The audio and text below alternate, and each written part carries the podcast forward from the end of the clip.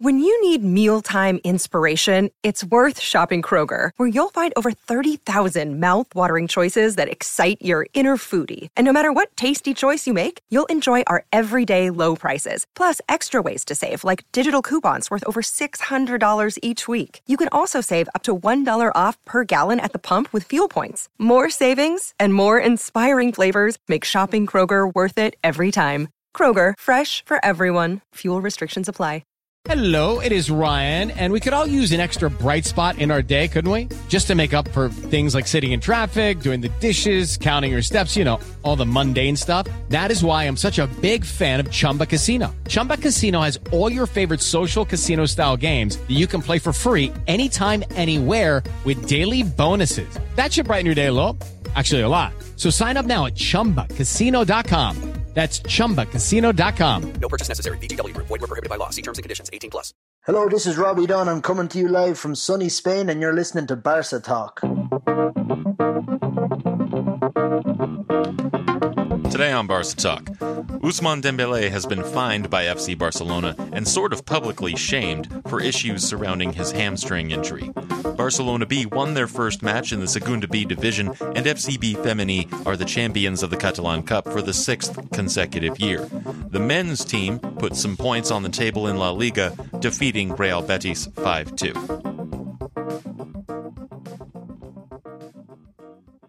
Now, here's some news for you.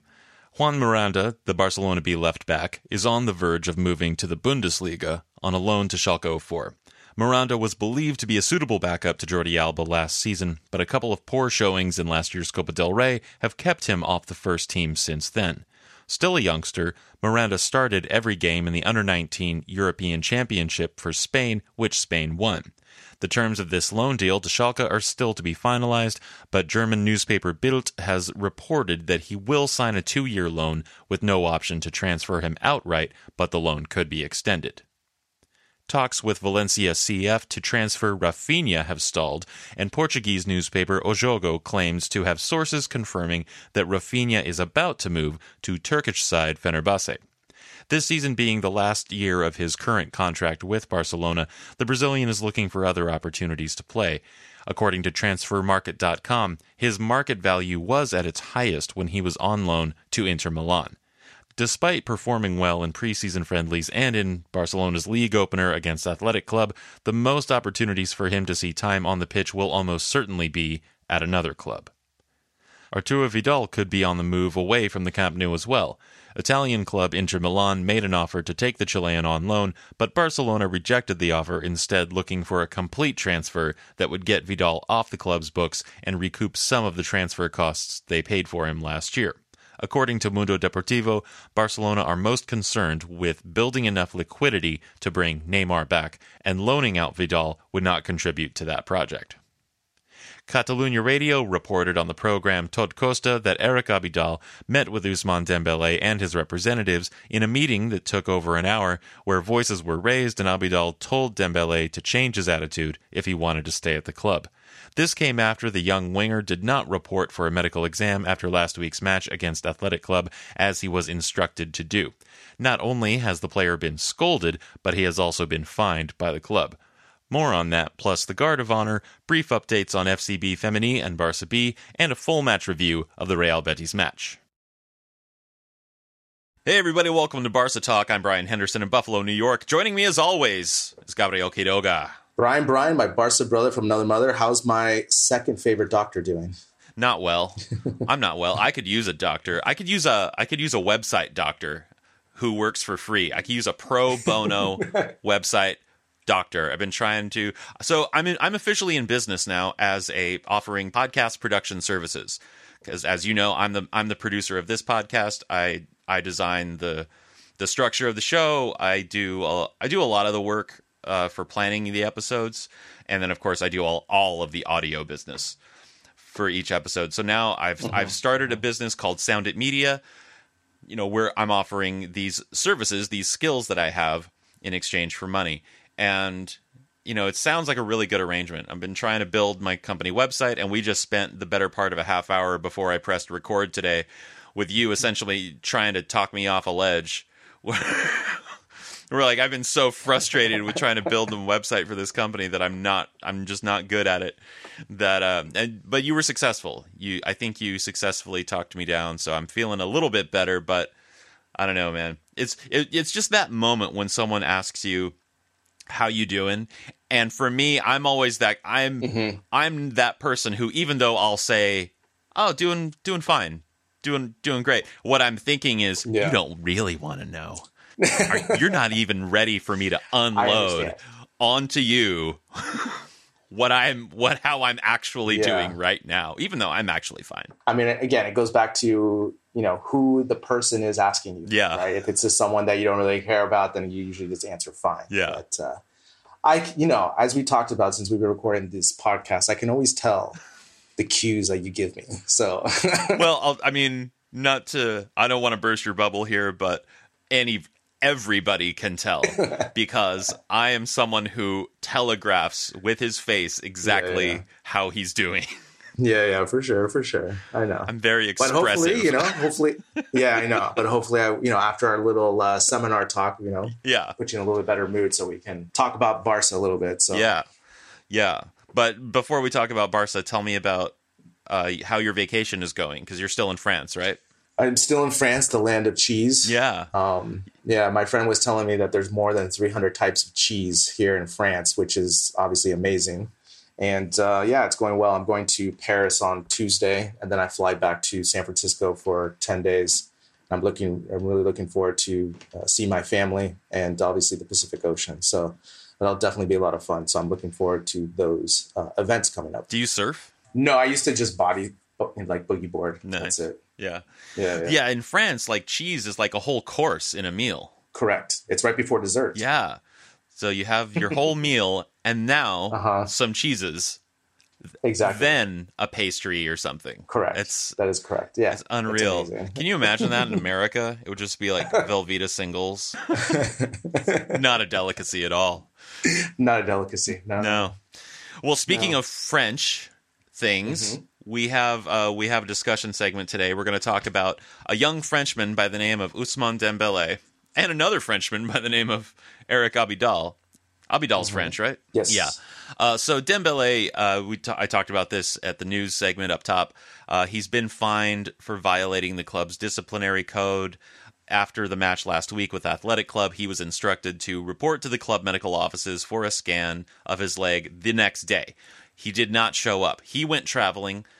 Uh, Valverde had given the entire team, you know, two days off, which is something that we've already we have discussed um, as like maybe not the best idea. But in any case, Valverde gave everyone the weekend off after that athletic match, and but he but Dembele was instructed to report for this uh, medical exam, this scan, and he ignored a direct instruction. So he's been fined by the club and he this has happened before you know last year he had his he missed training he was late he almost certainly got fined for that but it was never in the press it was never public. And i don't know how the word got out about this particular instance. It was initially reported on catalunya radio on this uh, tot costa program don't know how they got that information, but then it was picked up by a number of print publications. So you can, you know, you can see reports of this on Sport, AS, Mundo Deportivo.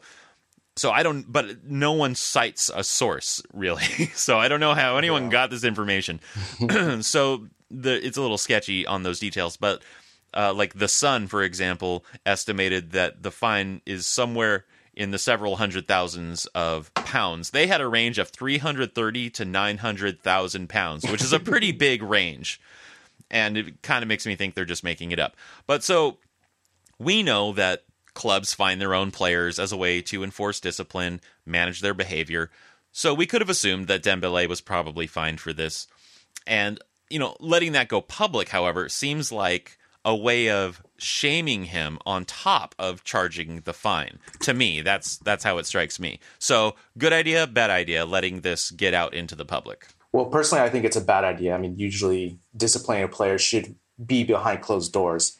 But I also think that uh, Barcelona have tried to keep it out of public before, but they're kind of reaching at a point of no return right now, and they're trying to put pressure on Dembele through the press. Now, we talked about this through the Patreon episode about how for for whatever reason the press is really after Dembele lately, um, especially when he arrived to the club, just of everything he does. And I just like I said, I think that FCB are hitting a point of no return. You know, they know he's super talented, but again, Brian, how much longer can they wait for him to mature? Right. I mean, he's 22 now. And if you think about what what you were doing when you were 22, but then again, no one was paying me an awful lot of money to do anything when I was 22. The thing is, you know, the big point is, you know, last year and the year before, we were saying, oh, he's new to the club, so it's okay. He's getting used to the culture, so forth. But now it's already, you know, year three in Barcelona, and, you know, he has a huge French contingent there. So, again, the communication should be strong within the team, and especially with Abidal being in the board. Now, to me, one of my main things is, you know, he cost more than 100 million euros in fees, and he has to be able to be productive and playing at more than 75% of the season, especially at that price. So for me, I just, he's got to really turn around this year because I could really see at the end of the season that Barcelona put him up for sale for sure. Oh, yeah. And I mean, I think there's already there are already rumors that he was potentially part of a Neymar deal, but then he wasn't, and now it seems like he might be again. And it just seems like the club is trying to to some degree manage his to either try and pressure him to be better but also maybe to show that that they're not married to keeping him. You know like we will let him go you know or we will let you go and we'll we'll tell the world sure and, and i think the other thing too is that people just get frustrated because we all have, you know, especially if we play football, dreams of playing professionally. And even for FC Barcelona, and to see, like, for me, Dembele missing training because he overslept playing video games to me just infuriates me. Oh, yeah. You know? Because for me, I loved training. I loved it so much. I loved working out there. I loved passing the ball, kicking, doing all the drills and so forth. I just can't fathom that he would even miss practice, you know, especially getting paid all this money. So I think that's why a lot of people get frustrated is because of the reason for him. You know, uh, on top of that, they're very minor things that he has to do. It's just like, eat better, rest more, pay attention to your body. They're they're really kind of minor things that'll go a long way for his career. But again, you know, if he continues his path, he's just going to be another you know superstar player that had a flash in La Liga, like Denilson, Javier Saviola and also Adriano, who was a Brazilian that didn't play La Liga, but you know they had two seasons of greatness, and because for whatever reason, injury or coaching confidence, they were out of professional football very quickly. We don't want to see that happen to him. Ideally, we want to see him fit, acting really professionally, behaving really professionally, essentially working towards becoming a leader on the team. And we also want to see him be productive. We want to see him making assists, scoring goals and all that sort of thing. That's ideally what I would want, not just because of how much we paid for him, though that's part of it, but it's mainly that he's he's clearly a talent. So I just would really like to see him step up the uh, the professionalism so that his talent can be realized and he can do good things for the club. For sure. I mean, every time he steps on the field, we you know, I get excited, you get excited about the runs that he potentially can do the pace that he has, the ability to use left and right. Again, you know, I want him to succeed, you know, and especially obviously with the price, but just we need someone to take over for Messi when he eventually goes down in form, you know. And right now, we don't really have someone in the back, you know, coming up forward as a youth player. I mean, the only one we really have is Dembele, and obviously Griezmann's going to be a good bridge to that. But long term, we don't really have anyone that we're really excited about in the farm system. And so Dembele is kind of that hope. And just again, like I said, he just has to make minor changes and he'll go a long way in his career and he'll be fit to play all the most of the matches that are available at FC Barcelona. Yeah, but we we would really have to talk to someone who knows him really well to try and begin to understand why he doesn't make these small changes. Uh, yeah, I mean, again, there's all sorts of theories that it's his his entourage, you know, his uncle and all these people that are around him that are kind of freeloading. That's what it's been presented by the press. And again, it's it's really interesting to see how the press have really gone after him. Um, again, to answer your question, it's interesting that Abidal went public because maybe they're just desperate now, you know, and they just need to put pressure on him any way possible. Right. Well, as as far as I can tell, Abidal did not go public. He didn't make a public statement. Mm. So it's but it's one of those things where apparently someone who works in the mm-hmm. press was just outside of the room where this meeting was taking place between Abidal and Dembele and his manager uh, Susoku or uh, Sisosko. Uh, and there was they heard yelling, and it lasted over. It was like an hour and a half meeting. And you could hear all, so you could hear what Abidal was saying, and Ab- Abidal is like furious and he's yelling, Uh-huh. and so people overheard this.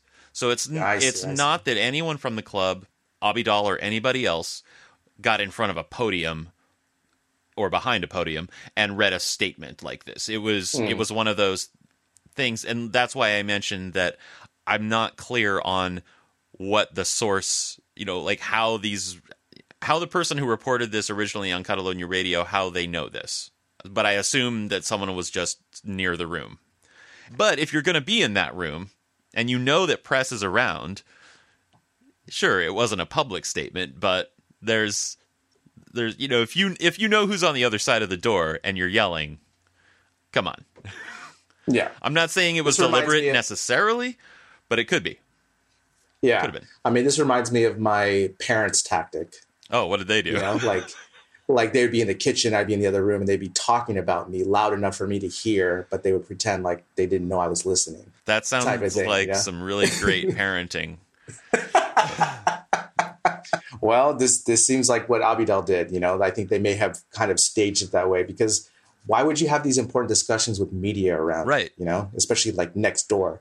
Uh, I can just imagine them with uh, Kanye glasses against the wall, listening to the Yeah. to, to the conversation that Abidal was having. Yeah. Uh, and on yeah, this just- level, it- I can kind of get it. amateur hour. Yeah, no, you're right. It is amateur Yeah, hour. yeah. But on the other hand, it could be kind of like a cunning political move because with an organization like this, Yeah, something like sure. that, like where where the actual press is involved and it's something that they're interested in and they're going to write about, and now we're going to talk about, there are some other implications. But again, just like uh, being, you know, something that you deserve. Again, Dembele needs to really change his behavior because again, we need his goals. Yeah. we need his performance. We need him on the field. Yeah. Well, then there's the other issue, which is that uh, against Athletic, no one looked especially great on our side. So I don't mean to single out Dembele, but it, where were those goals, buddy? Yeah, yeah.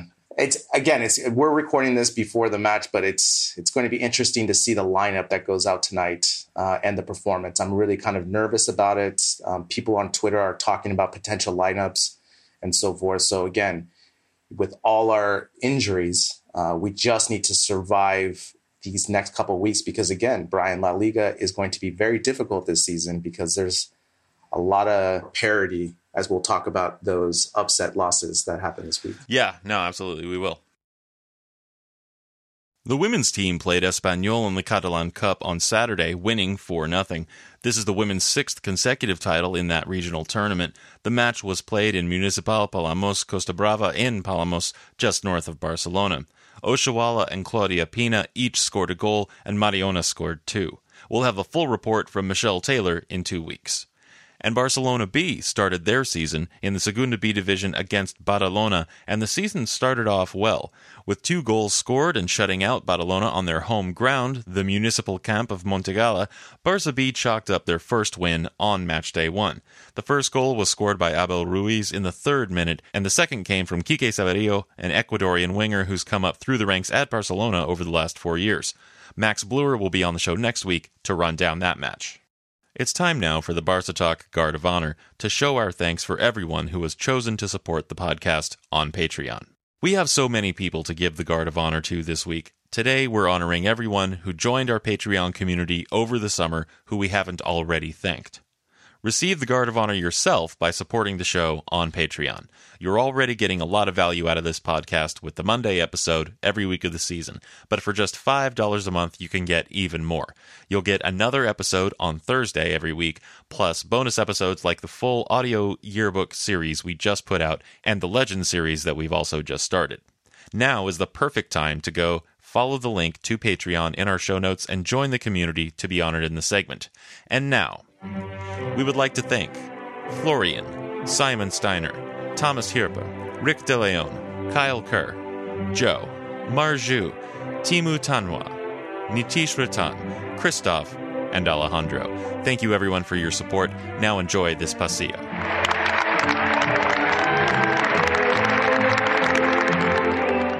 Now, one upside to playing the last match of the week is you know how everybody else did, and two major upsets on match day two were Celta beating Valencia and Valladolid drawing Real Madrid. So let's start with Celta Valencia. Uh, Valencia went to Vigo and one goal, one real suave goal scored by Gabriel Fernandez with an assist from Denis Suarez was enough for Celta to win the three points out of the match. And this match also featured uh, former Barcelona goalkeeper Jasper Cillessen in goal for Valencia, and of course Denis Suarez, another former, uh, another ex Barca man playing for Celta, and I, I thought he looked really good. So, but that was a big upset. I mean, Celta's not bad, of course. We know that the you know they're roughly mid table, so you can they can get results, but you were you would have really been expecting more from Valencia in this match, and Celta got that goal, held off Valencia, and got a nice upset win. For sure. Uh, a couple things that stood out for me, obviously, was the Jasper Cillessen performance. Uh, had some numerous saves when I was watching the highlights on this, and obviously the PK stop that he had on Denis Suarez.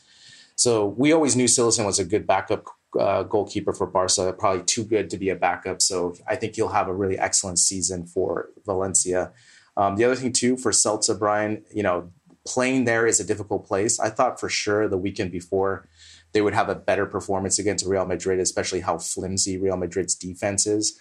But Real Madrid was able to beat them last weekend. But again, um, Denis Suarez, Brian, uh, who knew that when you get more repetition, you know, you get more playing time, you actually play well. You know, who knew that?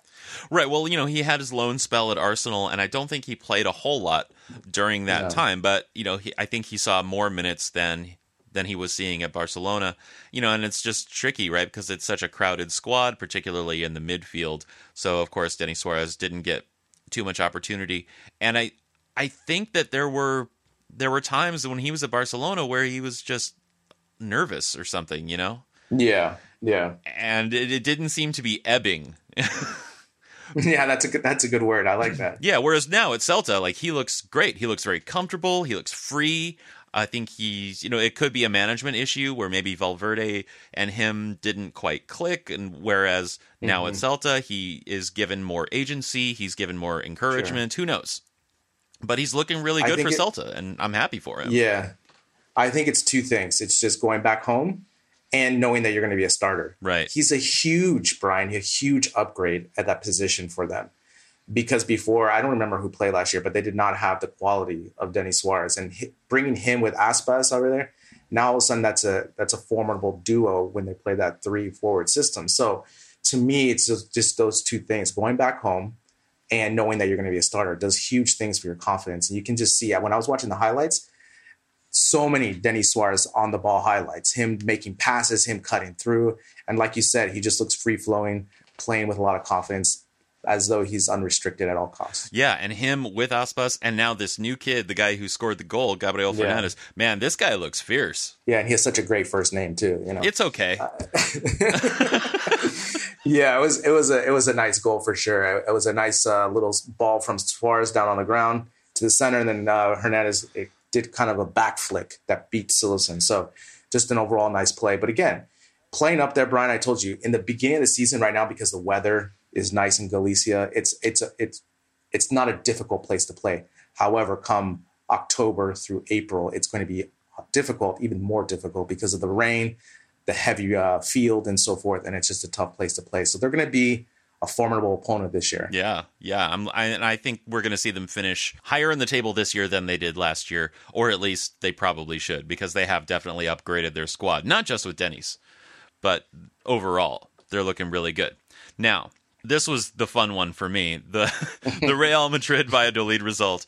Uh, I was watching the second half, and so I missed the first half. And honestly, Madrid did not have a whole lot going on. Apparently, they really owned the first half. They had 14 shots, even though only three were on target. But they were they were really dominant in the first half. But what I from what I saw in the second half, they did not look especially dominant, despite having the home field and quite a few million more euros in talent on the pitch than Valladolid, who finished La Liga in 16th place last year but I knew Real Madrid would probably score at least once because, you know, with a club like that, with a team like that, even if they're having a hard time getting through against someone like Valladolid, you just know they're going to get one in. Sure enough, Karim Benzema scored a really nice one, like on a You know, he gets the ball essentially with his back to goal, does a very nice turn and shoot, slots it in, keeps it low. It was a very nice goal, honestly. And that was in the 82nd minute. And so I figured they've sealed this up. But then in the 88th minute, Sergio Guardiola snuck one between Courtois' legs for an equalizer. And the through ball on that play, the assist, was perfect. It was really well threaded pass. And I think it was partially like Guardiola had a good finish, but also I think Courtois made a, a goalkeeping error in on that particular play. But then Valladolid equalizes. It was great. For sure. And also it was like one minute later. Well, it was six I minutes. mean, that's but that's the thing. Valladolid, uh, was it six minutes? I thought it was. I thought it was sooner than that. it, I mean, it was it Um, was but- short. It was short, but it was six six whole minutes. yeah. But Okay, but in that okay. game, it that it felt too- like one. Gotcha, gotcha.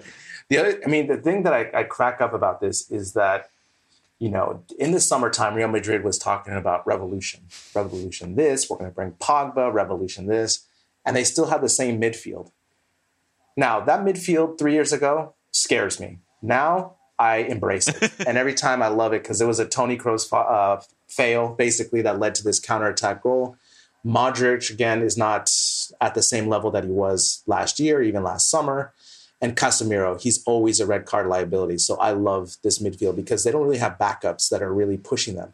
So Zidane is going to be using this midfield for the rest of the season.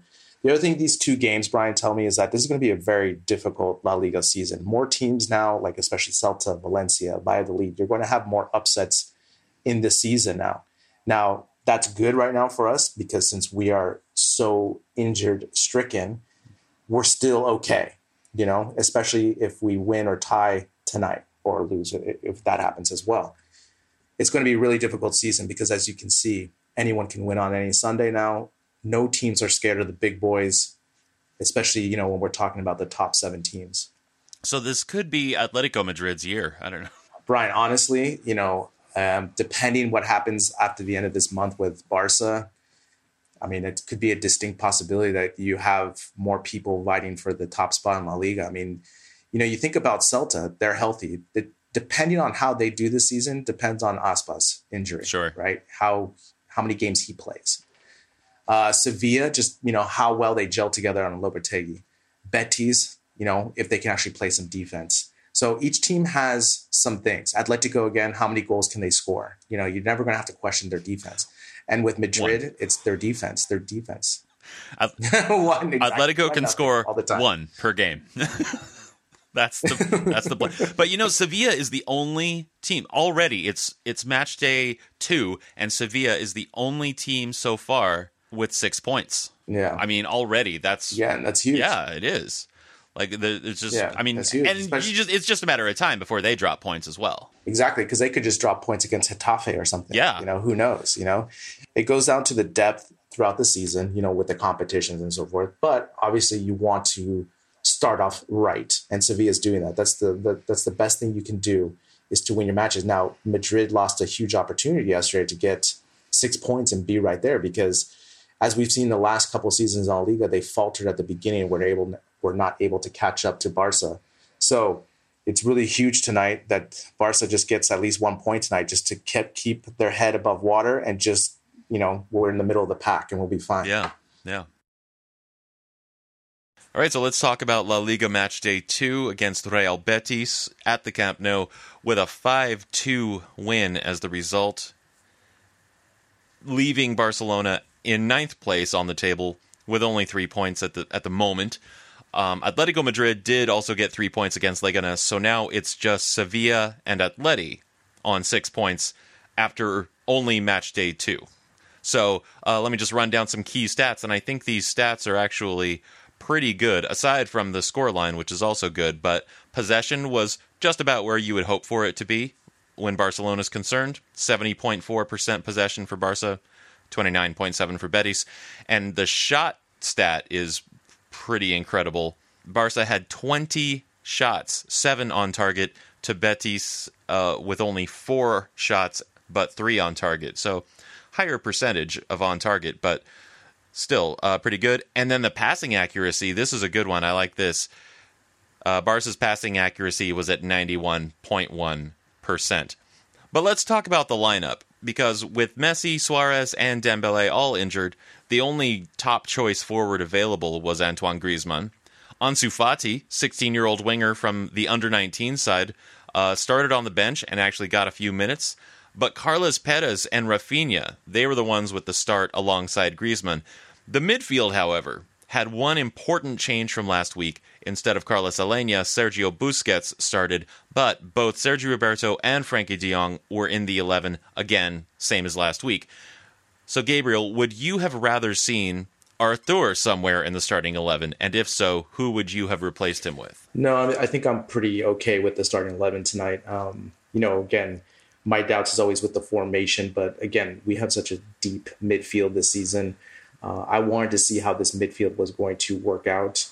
And again, Brian, it took you know maybe about 35 minutes or so for them to figure it out. And once they did, we were able to get more teeth in the attack. But you know, for me, you know, I would like to see Arthur play, but it's not mandatory. And I don't think you know having De Jong and Busquets, you know, they finally were able to figure it out after minute 35 or so how to play with each other, and the goals came. So I was pretty okay with the starting 11 for tonight. Yeah, and well, and speaking of the formation and the the strategy, uh, Barca was running pretty much a 4-3-3 with Rafinha and Carlos Perez on the wings, and Griezmann in a somewhat free role. He was a little bit all over the place, almost like Messi, but with his own you know French flair. Uh, Sergio Roberto, in particular, was the midfielder running into the central space when Griezmann was out wide. So, overall, what did you think of the tactics? With this starting 11, I would have liked to seen a 4 4 2. Uh, just push Rafinha back a little bit, have Griezmann and Perez play together. But again, it just goes back to the 4 3 3 marriage that we have at Barcelona. And I think, you know, again, sometimes we just have to adapt our lineup with the tactics you know, eventually we did get the goals, and I think that was more uh, a part because of how well Busquets played from minute 40 to minute 60 or so, because he had such a huge impact in the game.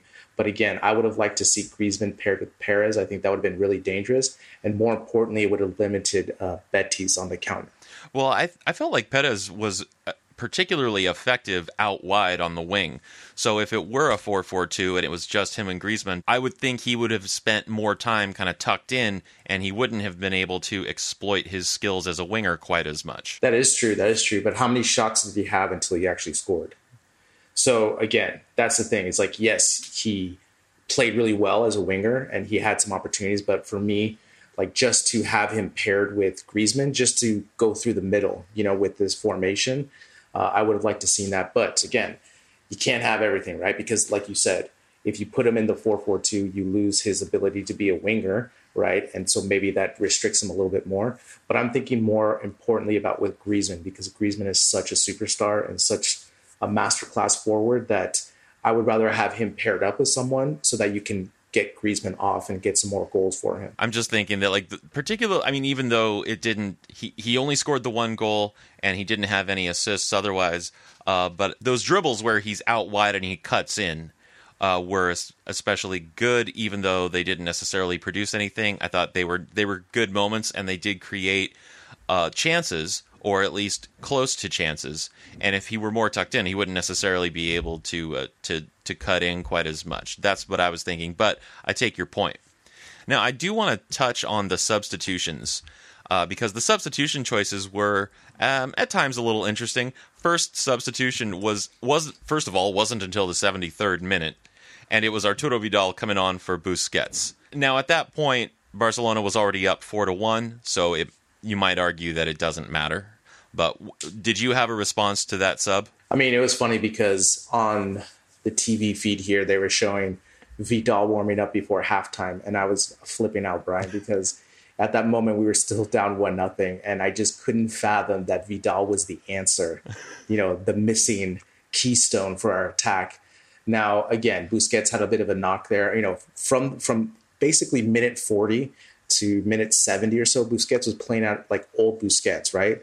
And it makes you kind of realize just last season how kind of run down he's been playing a little bit because he had glimpses of masterclass and brilliance tonight, right?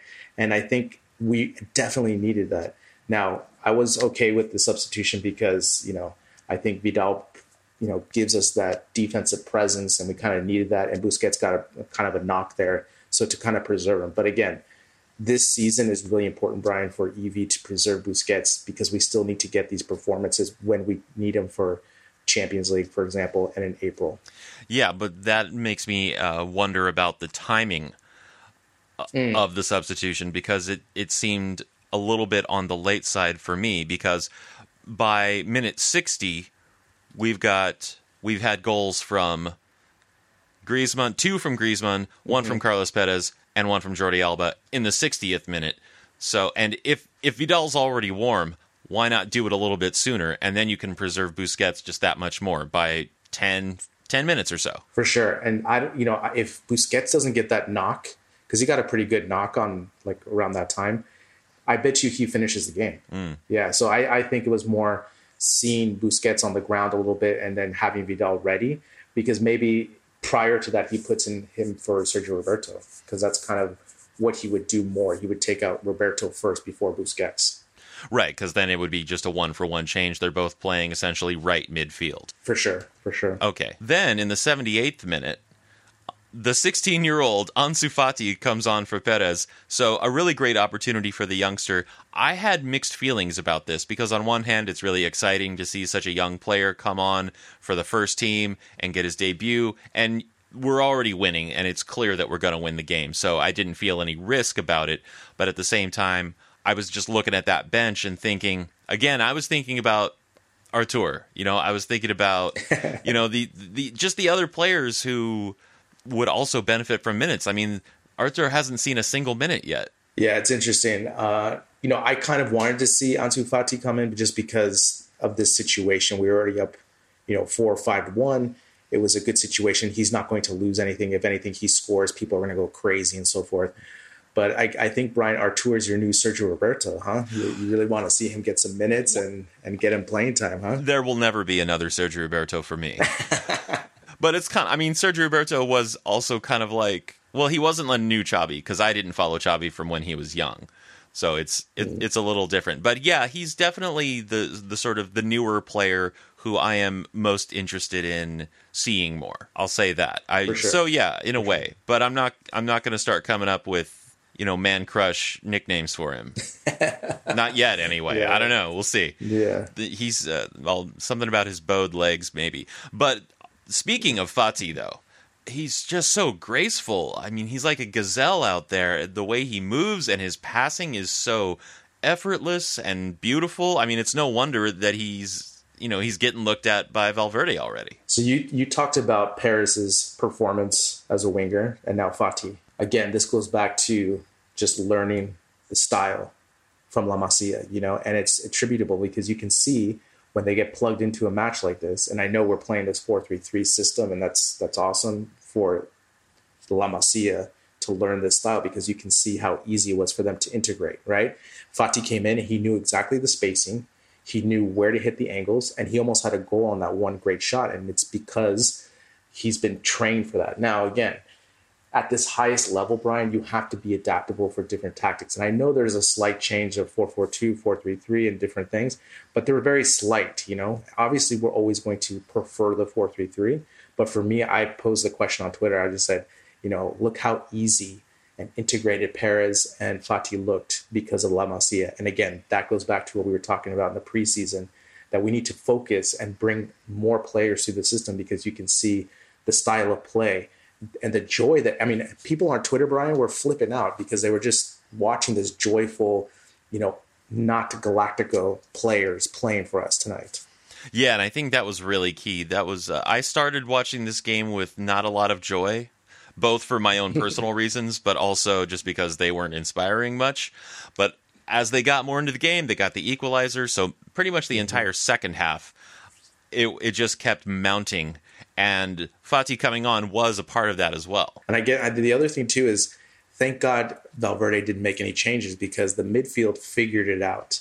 The front three eventually figured it out. Now my only question is with Rafinha, I would have just maybe put someone else out there, just whatever. But again, he's not a forward. He's getting playing time. That's fine. You can't have everything perfect. But for me, the thing that Valverde didn't make changes. The midfield did figure it out, and uh, you can see the barrage of goals that we finally got. Yeah, and um, the third substitution that I want to touch on because this is a I know this is something that you wanted to talk about.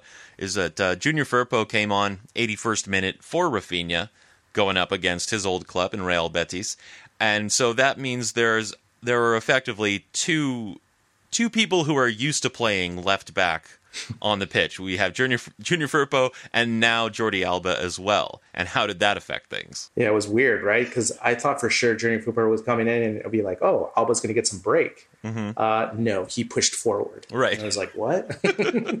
uh, a person who hates to shoot the ball and doesn't really have any link on play with anyone on the field. Great. That's going to work out well for the next 15 minutes. You know, it's funny because I was thinking about this. I was like, who in the Barca's pass could move up forward from defense. And I was like, Dani Alves. Dani Alves would have been a perfect moment for that, right? Because he would have looked for goals and he's selfish that way to look for goals in that way, in a good way.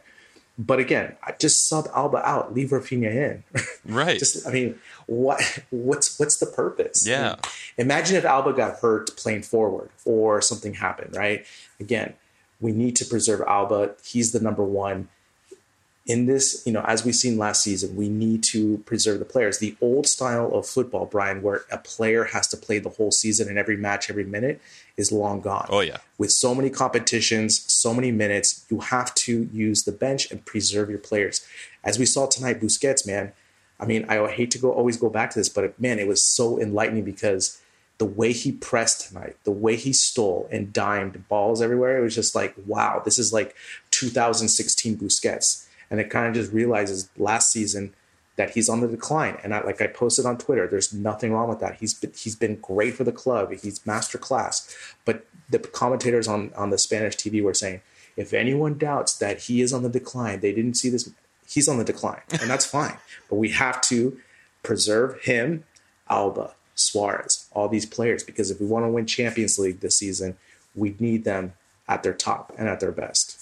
Yeah, and going back to the whole Firpo Alba thing, I mean it's it is tricky when you put two two wingbacks in on the same side. You know, they have to agree who's going to be on the wing and who's going to be back. And they mostly agreed, but there were times where they were both kind of playing in the same place and they were getting in each other's way. Again, it was it wound up being uh, no big deal because we were already winning. It was there were only nine minutes left in the game. We were gonna win the game. It was clear. Uh, so then it's just fun to see sure. to see how they bump into each other. Exactly. I mean, thank God we had Fati on the other side because they kept trying to feed him balls, right? So that relieved the pressure on Alba trying to do anything. And again, the game was already in hand, so it's okay. But again, just sub Alba out and just leave Rafinha in because that would have kept I guarantee if Rafinha was still in there in the match, it would have gave a little bit more balance and maybe a little bit more spacing for Fati. And who knows, he could have scored the goal, and that would have been really a, a cool moment at the Camp Nou for him. Yeah. Now let me summarize the goals. Here's what I'm going to do. Here's how we're going to do it, Gabriel. Okay. Are you ready? We had seven goals in this match. I'm gonna I'm gonna go down the list chronologically, and uh, any goal that you have a comment on, comment on it. If you don't, don't. We don't have to get to all of okay. them, but I'm going to just briefly run down the whole thing. So it all began in the 15th minute when Busquets uh, made a pass that came up a little bit short, and Canales stepped in front of Rafinha to grab it. And frankly, I was blaming Rafinha for giving that ball up, not Busquets. And then the counter was on, and that put Fekir right in front of Ter Stegen to put it away. I'll comment on this one. Again, we still have, we're still vulnerable on counterattacks big time especially when we had so much possession already at the beginning of the match. They had one opportunity, one goal. Again, when we're playing uh, better teams down the line and better competitions, we have to shore this up. Again, I think it's a little bit of both of Rafinha and Busquets not communicating well on this play. But as soon as this play happened, Busquets finally switched over, and he had he was definitely the man of the match for me. Oh, Busquets was the man of the match for you. Yeah, for sure. Oh, wow. Okay, cool. Well, and then the equalizer didn't come until the 41st minute when Griezmann opened his account at Barcelona with a diving shot on a floated pass from Sergi Roberto. Good old Sergi Blue Eyes, and that equalized things just before halftime. I mean, this was important because this equalized right before halftime. You know, we were a lot of Barca fans on Twitter were walking the plank already, just kind of self doubt. What are we doing? Valverde out, all this. But again, Sergio Roberto with a, an absolute dime, uh, finding Griezmann and Griezmann getting his first goal in a Barca jersey. Yeah, and it was I, I would also like to point out another great assist from Sergio Roberto. Um, then after halftime, five minutes in, 50th minute, Griezmann with his second goal just after the start of the second half, another assist from Sergio Roberto. Yeah, it was funny. On the interview after the match, they interviewed Griezmann, and he said he watches Messi in practice do this all the time, so he wants to copy it. So that's why he did this shot. Again, I love shots from outside the box. You have a little bit better angle, and Griezmann was able to connect and get a second goal. Now, I forget which one it was, whether it was the first one or the second one, but Griezmann uh, had this bizarre new. Uh, it was the second goal. He had this bizarre new celebration where he had a person waiting with a container of glitter, and he runs down the end line, opposite side of the field, lets his assistant pour glitter into his hands so that he can throw it up in the air. And um, I'm glad he scored two goals. I'm I'm glad we have him. But what? like what? You're not a fan. Yeah, yeah. I'm not a fan. It's funny on this. It's funny on the Spanish commentating I was listening to. Uh, they were saying that they saw him come to the stadium with his mate, right, his, his Uruguayan tea, and a bag with the glitter. And they actually saw him give the glitter to the guy beforehand. And they were questioning. They're like, "What's in the bag?" You know. And then when he did the celebration, they put two and two together. And then, of course, they didn't realize that it was a LeBron James kind of salute type of thing, and so they were trying to explain it. It was it was quite hilarious. But again, Brian, to me, the most important thing is that he scored the goals that we needed tonight, and he came through because we needed these points. You know, it didn't matter if it was one or three. So again, you're not a fan of it. I don't. I'm here or there with it. More for me is the the master class of the second goal from him. Yeah, you don't you don't care about the post goal. You don't care about celebrations. I don't think. You're No, not really. You're not concerned with them. You just want the goals. Correct. Fair enough. 56th minute, Carlos Perez scores his first for the first team with an assist from Semedo. My only comment on this is it was Messi like the way he passed the ball into the left corner with his left foot. So, you know, again, just watching film and learning from the best, you get this type of goal. Yeah.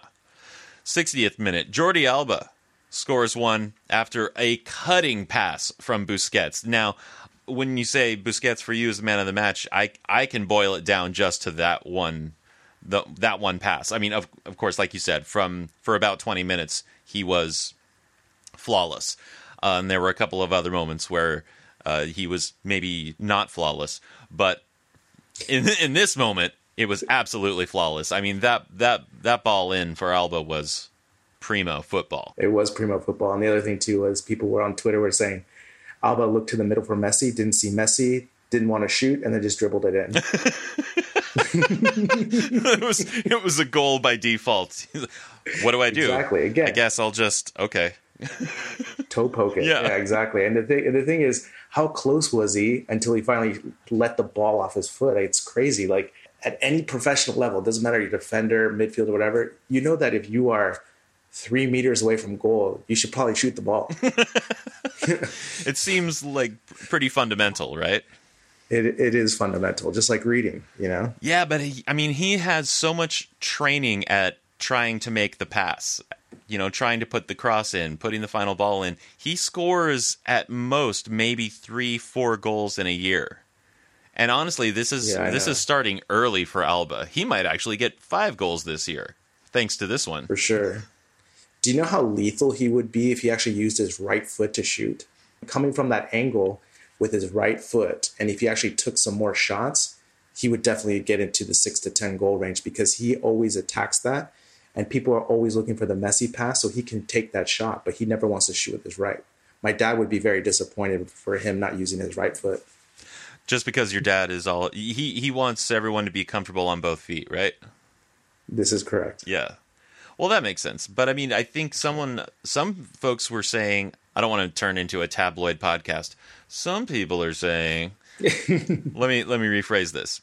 The commentators I was watching here in the states, here on beIN, I believe it was uh, Ray Hudson, but it might have been Phil Schoen, were mentioning that uh, Carlos Perez is accused of only having a left foot but kind of like you mentioned that one goal that he did score, it was so Messi esque that it might be okay that he only has that left foot. Of course, one of the things that make one of the many hundred things that makes Messi so great is that he's just great with whatever.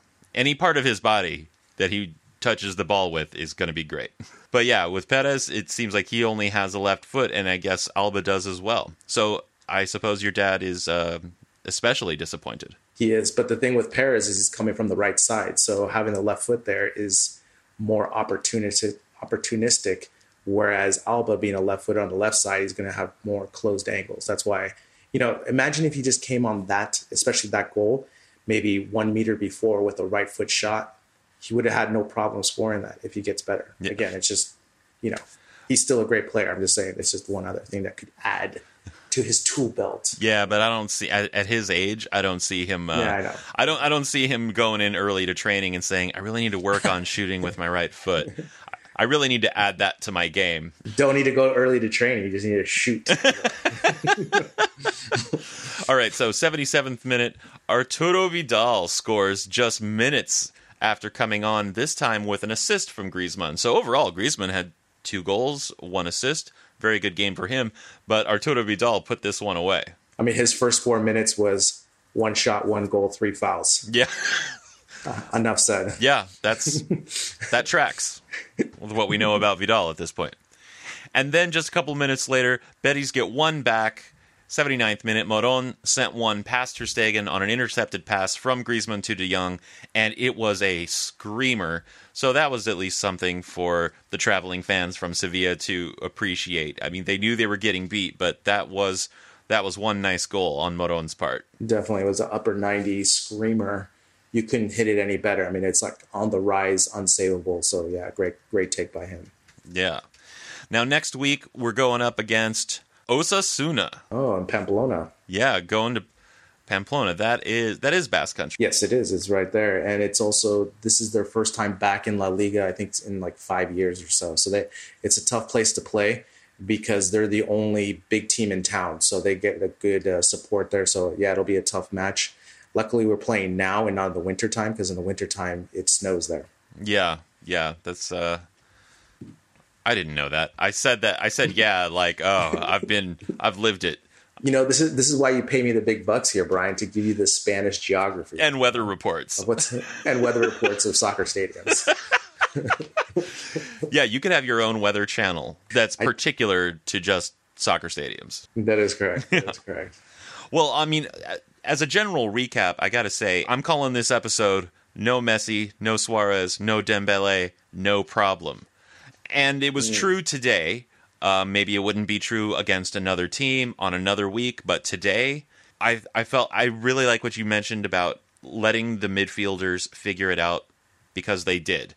Everyone figured it out, and there was much more of a collective strength in this lineup and in this game than we've seen for a while and this does go back to the the side effects of depending on Messi so much or even just having a player of Messi's caliber on the field and having Suarez on the field. You take those guys out and it turns out that actually maybe we do have a really good squad otherwise that can do some really good things. Maybe Valverde is a, actually a pretty decent manager. Mm, pump the brakes. He's- no I mean, I mean, I- come on now. He's won Yeah, two La Ligas in a row. I know, I know, I know, but I, I think more. You know, how many games is his total now without playing Messi, counting preseason? Maybe five games now in total, something like this. Mm-hmm. So again, they're starting to come together as a team, and they're starting to focus now. That this game was so interesting because the first, you know, 35 minutes was really tough to watch. You know, we were watching the same thing with the possession,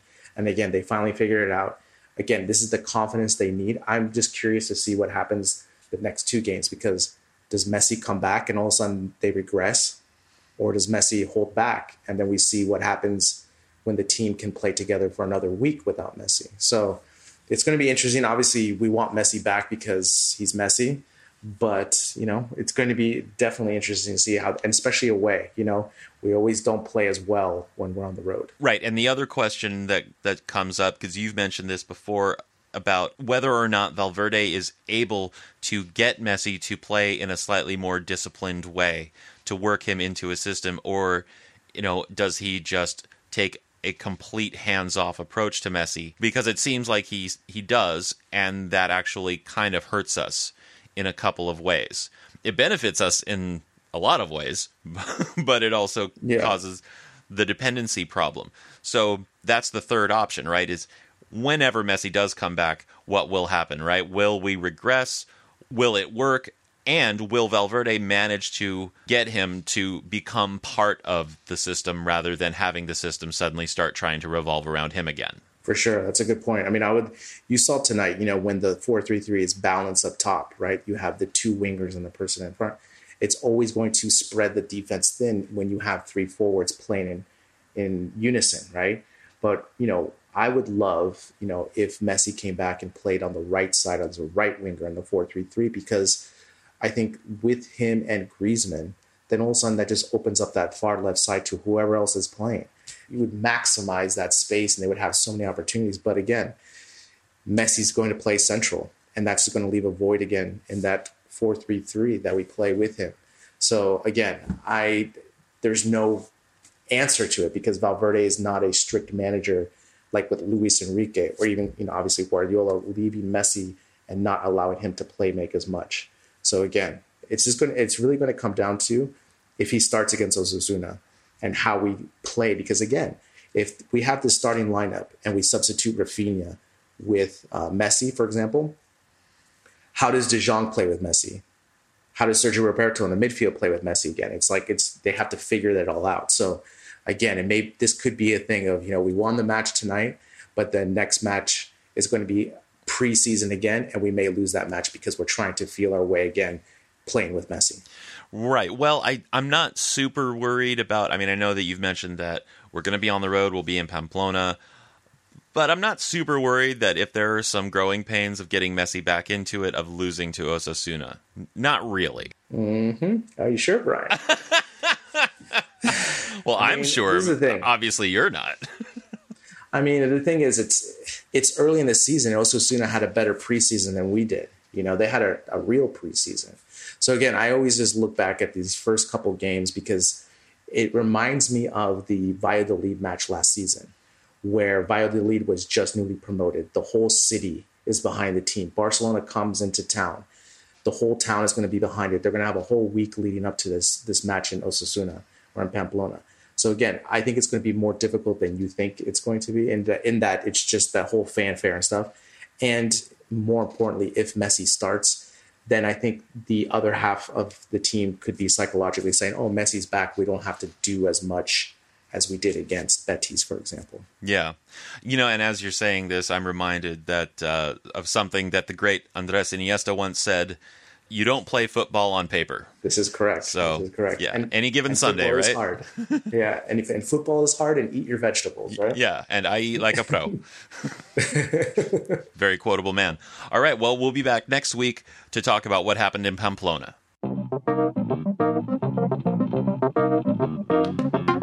Barca Talk is a production of Sound It Media, written by Brian Henderson and Gabriel Quiroga, editing and post production by Brian Henderson, music by Brian Henderson, social media and promotion by Two Point Go. Support the show on Patreon for double the weekly episodes and more bonus content. Until next time, Visca Barca.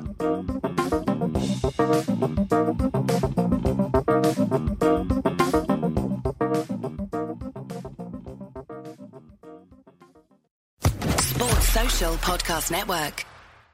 Hello, it is Ryan, and we could all use an extra bright spot in our day, couldn't we? Just to make up for things like sitting in traffic, doing the dishes, counting your steps, you know, all the mundane stuff. That is why I'm such a big fan of Chumba Casino. Chumba Casino has all your favorite social casino style games that you can play for free anytime, anywhere with daily bonuses. That should brighten your day a little.